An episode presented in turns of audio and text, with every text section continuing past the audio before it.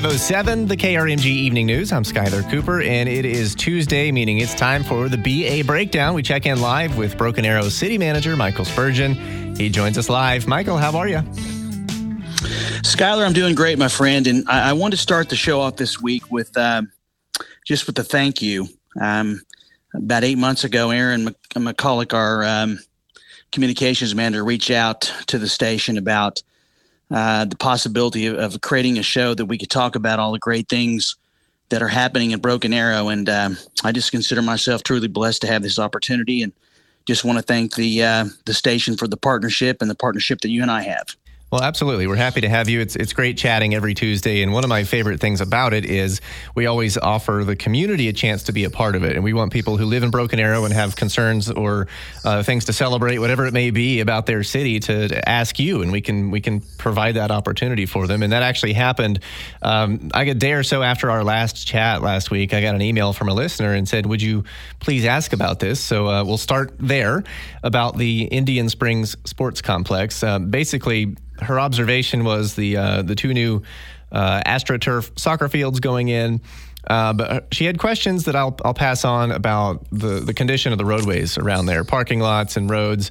Uh, she says are kind of rough, and the roads kind of leading up to that area apparently are a little older. And I know how you guys um, you have to plan way out for doing new road road uh, like resurfacing and stuff. So, what can you tell us about uh, any progress that may be coming to that area?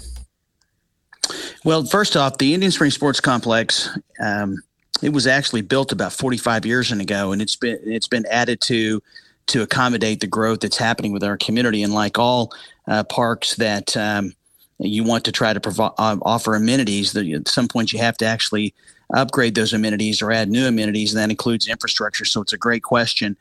Uh, I can tell you is that right now the soccer fields, uh, the the new turf is being installed, and we should have uh, all the soccer fields uh, turf that's going to receive it done by the end of this year. That was approved in the 2018 bond package, and so I'm very excited to announce that we've had a great partnership with the uh, with the soccer club there. And the resident is right. Aspen Road, which leads uh, into the Indian Spring Sports Complex, is under it's under capacity. It's only two lanes and in 2018, the voters approved funding to widen that road essentially from Tucson, which is right there at the Creek Turnpike, all the way down uh, to the entrance to the park. And I'm pleased to tell the public is that right now, what I call the plans and specifications and right of way acquisition is currently uh, taking place. And because of the significant cost, it's going to take it from two lanes to four and five lanes we should start construction sometime in the fall of next year, and it'll take about a year to finish. So it's going to be this way for another about a year and a half or so. But I am I am pleased to say is that uh, we've got the the project in the in the construction pipeline, and so we'll be able to. Um, to actually get those road widenings, I do hear that complaint quite a bit of folks is that it's a great facility. We'll also be making some improvements to the parking lots and just some other general maintenance. And so it's a, it's a point well made, and, and I can tell you we are working on it. Excellent. I, I hope that answers uh, her questions, and I appreciate uh, the email.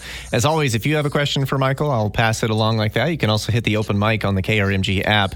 Uh, Michael, while we're talking roads, you and I have mentioned that uh, after Scotfest is over, they're going to start working on New Orleans out there um, east of the creek. Uh, but I understand there was a public meeting about all that. I, I guess just to gather some public thoughts on that. How did that go? It went very well. I understand there were probably 20 to 30 residents and educators that showed up to to the meeting and we had city officials that were there. It was held last night. I spoke to assistant city manager kenny schwab who attended the meeting and and really it was just more of an informational session. There are a lot of residents that that live in that area and many of them came out to find out about the construction because you know with progress it does require a certain level of inconvenience and so, as you mentioned, uh, the work is going to start Cherokee Pride. It's about a $2.3 million investment that we're going to be making.